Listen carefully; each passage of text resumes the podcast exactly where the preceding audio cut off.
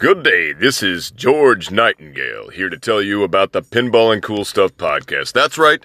Ian Rodriguez is here to deliver the best news, rumors, and updates in the pinball hobby. Welcome and God bless you.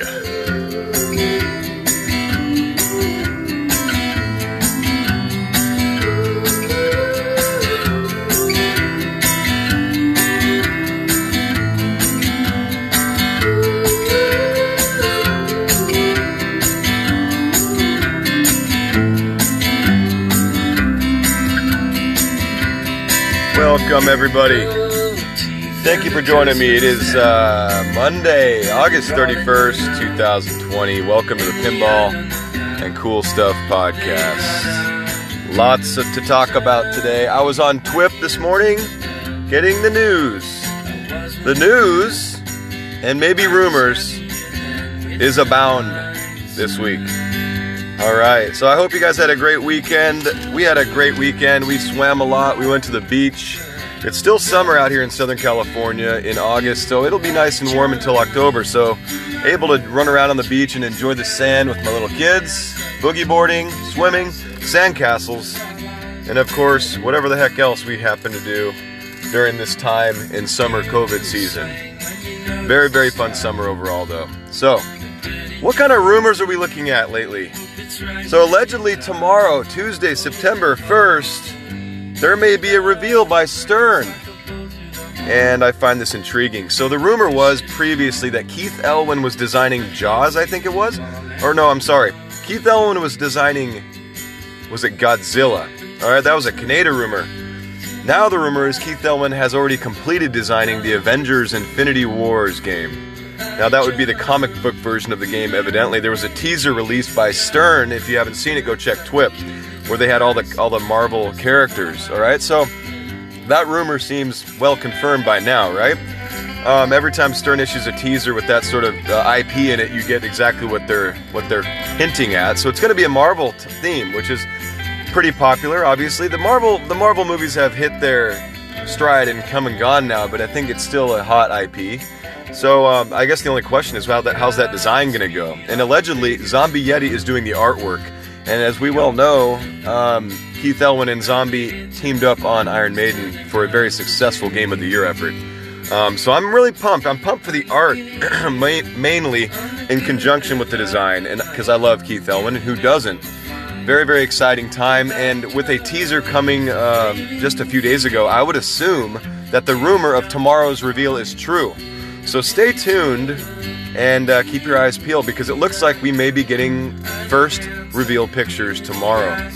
Now, I don't know where you get your reveal info, but IGN usually provides it. I'm hoping to get it somewhere else this time, but it looks like that's that's kind of where Stern goes to. So I'll check online tomorrow morning, and it's my hope that we will be discussing our initial reaction to Stern's new title by Keith Elwin tomorrow morning or tomorrow afternoon after I have a chance to take some notes and to get some details from the game.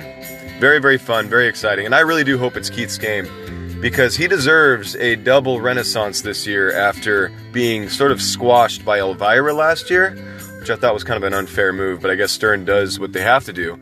Yeah, his Jurassic Park game was essentially stolen. The Thunder was stolen by the by the very close release of Elvira House of Horrors, which I think it was 2 to 3 weeks was it 3 weeks after? In any case, Keith deserves the glory. He's the greatest designer, probably, of all time at this point. Uh, excuse me, of modern times, not of all time. I'll get back into Pat Lawlor in a minute, who I think is the greatest designer of all time. But um, yeah, Keith is excellent. So it's a very, very good time. Uh, we're coming back to pinball, of course, as COVID wanes and disappears into the into the worst of our memories. So let's get back to pinball and having fun. Another discussion point is Raza will be released and sold in September, so that's tomorrow. Um, Raza, I guess the production model will be revealed hopefully in the next week. So Deeproot's got a game, and uh, we're all going to be happy to see it. I think, uh, was it Bruce Nightingale made a very important point on the super awesome pinball show, which I listened to earlier yesterday. Uh, Bruce said that the only thing that's going to cause him to be interested in Deeproot is price. And I've said this before on my show, but I think it's worth repeating. If they come in at $5,100 for a, for a standard model or a pro model, I think they're going to be competitive. I don't know if they're going to be able to compete with Stern at the at the price point Stern has now, though. because they don't have the same licenses. So let's all hope that Deeproot comes out with a $49.99 price tag on their game, which will draw more people into the hobby at a cheaper price point for a full size production machine. And uh, anyway, fingers are crossed. But that game looks really cool. That game looks fun. I would love to play it. I just hope it's priced accordingly. I don't know if you guys heard, but Attack from Mars is being remade again. So Attack from Mars by CGC is being produced uh, once again. They're making a limited run. Um, obviously, they're just trying to fill the line during their pre-production of their next game, which rumor has it is not going to be Cactus Canyon. So earlier reports and rumors, which I even echoed, of Cactus Canyon being the next game by Chicago Gaming, have uh, allegedly been squashed. So no Cactus. We'll see what happens. I think they're going Big Bang Bar. Big Bang Bar, and why is because, as I said before, the price tag of that game is up in the $18,000 range or $16,000 range. It would make sense to come sell it for seven and make a killing, like CGC tends to do with the higher priced old Williams games. In any case, Big Bang Bar at six grand for a classic edition would be a steal. I think the game is excellent, and I think Chicago would give it the treatment and make it a real, real attractive title for anybody to get. Um, it's a little edgier theme, as we all know, a little bit of uh, adult adult images, not necessarily pornography, of course, but you have women on there. Uh, you also have some thematically child inappropriate things. So you know, I'll leave it to you to do your research on that. But I think, in my opinion, it's not a it's not a very family friendly game. But they've already done family friendly, and it's time to get a little bit of edge on their title, which is a good idea. Um, a lot of guys on Pinside are always saying, "Hey, I'm tired of kids themes. Let's get a let's get a grown up title in here." And I tend to agree. It's it's a little bit leaning towards kids themes mostly in pinball, and it'd be nice to get a little edgier content into our wonderful hobby. So I got my uh, my Earthshaker game, and, and it I didn't know this, but it's Pat Lawlor's second game he ever designed, and his first was Banzai Run, of course. And I'm really impressed by the game. I'm really impressed by it because I'm learning about it. Very, very simple rules, as I mentioned before. It literally is you qualify earthquake zones and you lock balls and you get multi balls. That's about it. There's a couple side little quick multi balls, but for the most part, the game is simply light the locks, shoot the locks, have multi balls over and over and over. And I've grown to, I've grown pretty accustomed to the rules, and it's it's pretty simple, and I love it. But the most impressive part to me is the design of the playfield, which of course is the case with every Lawlor game I've played. The design is really, really incredible. It's just got a couple of shots on there that are just ahead of their time, in my opinion. So the right flipper to left loop spinner shot is fantastic. If you whip it really, really hard, you hit right flipper over the upper left flipper, through the spinner on the loop, and it loops back to the upper left flipper for an immediate one timer. Uh, I just think that shot is brilliant, and I have not seen it in any other game. I've never seen a shot that goes lower flipper to a loop, past the upper flipper, back around to the upper flipper for a one timer shot. Never seen that. So I'm very. I'm very interested in this game. It, it just the design is super fun. The side ramp is amazing. The upper flipper loop shot is absolutely satisfying. Uh, the center ramp is really cool and simple. Uh, the drop target bank, which is kind of a sweepable drop target bank in the upper left quadrant, is uh, a really neat feature. And I like the idea that you can hit it through there and it hits the pops, but then feeds into your upper left flipper consistently. So it's a feed shot. Uh, and then, of course, the scoop, the little uh, saucer shot above the upper left flipper, which then feeds the upper left flipper. So there's lots of ways to get to the upper left flipper. None of them are really loop shots unless you hit that loop repeatedly. But the game, the gameplay is fantastic. I'm really grateful to have the game in my collection. And it, like Roadshow, I don't believe will ever leave my collection. So I'm looking forward to playing more and more of it. And I've been showing it to people in my family and the kids and everything else, and they they seem to enjoy it. I'm gonna get some lights on it. It needs some lighting. It needs some more some more illumination on the playfield and behind by the back panel. So it's gonna be a fun little project going forward, and really looking forward to digging in and taking care of that. Um, so a friend of mine was saying, "Are you gonna restore the game? It's an '89. You know, it's 31 years old. What do you think?" And I was thinking about doing a soft restoration, and it, I guess that's the term for it, right? Where you literally buy new plastics, you clean everything. You uh, you go through, you kind of take topside off a little bit, and then you put new plastics on, new lights, um, new rubbers, uh, and you polish the ramps if you can. You polish the rails if you can. I guess you can always do that. You just remove them, right? But anyway, it's kind of a you don't do a playfield swap, and that's the the gist of it. you make your game look really nice topside without doing a complete playfield swap. I was considering doing it.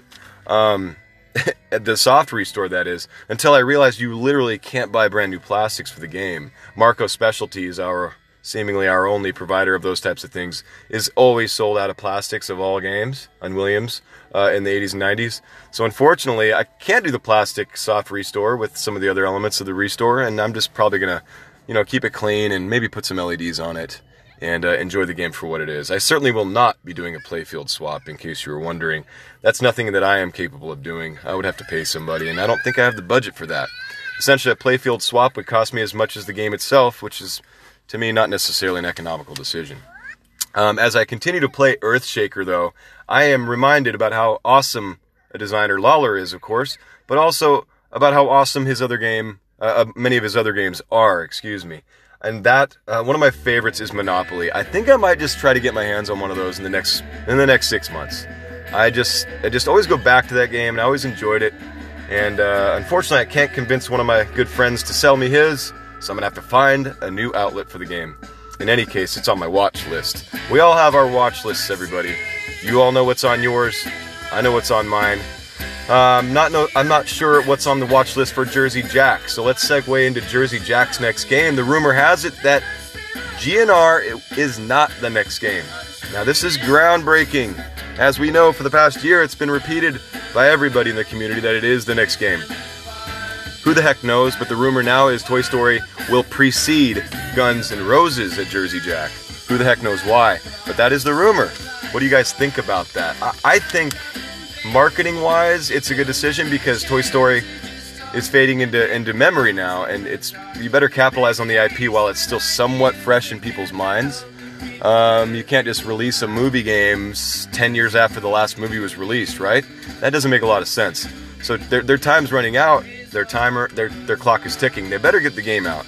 Um, although I think the drawback, of course, is they're going to lose that that urgency from GNR fans that were anticipating GNR to be released. So I think they're going to lose some buyers there. Um, but in any case, who are we to blame? I don't know why they're doing it, but um, that's the rumor, and that's all I'm here to tell you. Let's see. So I was going through my calendar as work continued in the in the recent couple weeks, and I was thinking about pinball shows and which ones I really want to go to this coming year. Let's see, starting in October is Pinball Madness at the Museum of Pinball, of course. If it's open, I'm going. That's a, that's a guarantee. Um, finally, uh, uh, excuse me, next would be the Open, the, the in-disc tournament in January at the museum. Uh, Arcade Expo 6.0 would be in March. Both of those shows I'll be going to no matter what. Under no circumstances will I miss them unless they don't hold the shows.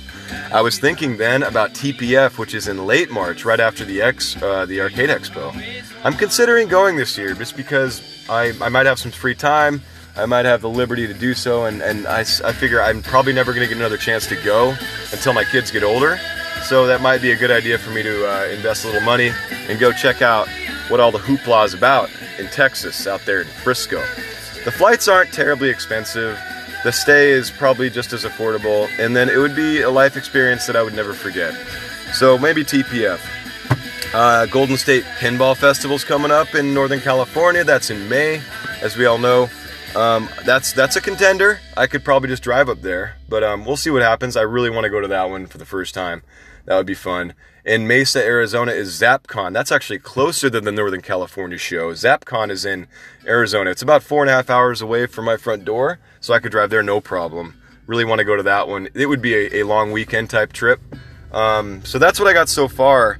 Uh, Cal Extreme is in July. That might happen. Uh, I think Pinburgh is in August next year, 2021. And that's kind of like a fantasy trip, like the once in a lifetime, because it's East Coast, man. It's a lot of money, a lot of planning, and a lot of time off. So that might not happen next year, but um, it's on my radar, you know? So, anyway, those are the shows, the ones that I'm considering going to, and uh, I'm really looking forward to as the dates come closer and as they approach to, to just nailing it down and doing something. Because uh, traveling's a ton of fun. And if you don't hop on a plane a couple times a year, you don't know what you're missing, everybody. So, be brave, wear your masks, get on a plane, and go have some fun this year. Go to a show, go to a concert, do whatever. Uh, it'll be great. Anyway, I'm hopping on a plane on Thursday, as a matter of fact, of this week to go see my brother in San Francisco. So it'll be a good little trip to go see him and his wife and their son and remind ourselves of uh, how it was to have a have a one year old. uh, yeah, his son's one now. It'll be fun to see him. I haven't seen him in about a year, so I'm looking forward to flying up to San Fran on Thursday, coming back Sunday for a little quick adventure up there with them. So the let's see the Avengers Affinity. Excuse me, I'm looking at my list here. Rumors got that one. You know the Chicago gaming rumors are abound, but it's worth noting that Theater of Magic has been in the rumor mill, as well as TOTAN. Now, if TOTAN's the next title from them, I might not be able to resist. I might pull out the Visa and pre-order that game. If if if Tales of the Arabian Nights is indeed the next game, man, that'd be a game changer, everybody. A $9,000 game by Williams becoming a $6,000 brand new CGC title might be too much to resist for a guy like me. We'll see what happens. All right, the final element of my show today is the pinball documentary that TWIP provided us. So, this guy compiled a bunch of awesome pinball media, documentaries and films, short films, and little blurbs about pinball throughout the years that have been created. And he put them on Google Drive. So, go to TWIP this week, this week's edition, check out what he what he provided us with regards to the pinball documentaries that were posted by a, a, gentleman, I believe, on his public Google Drive. You can access them for free. There's about, I want to say, 25 or maybe 30 videos there for our viewing pleasure. It's a good way to kill an afternoon if you got some time and uh, really catch up on your pinball history and to learn some of the players in the industry and some of the players in the museum and, and exhibition of pinballs, including the Arnold fella from Vegas. And I don't know if John Weeks is in there, but hopefully he is. The Museum of Pinball should be featured if it's not. But anyway, that would be that's a really neat freebie for us this week if we all have a chance to review it.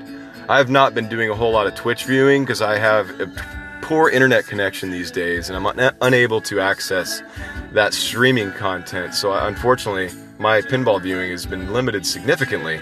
I'd love to go see Karl DeAngelo tear it up some more, but yeah, I don't really have that uh, connection at this moment. We'll see what happens. Anyway, incidentally, I am parked here in Carlsbad, California.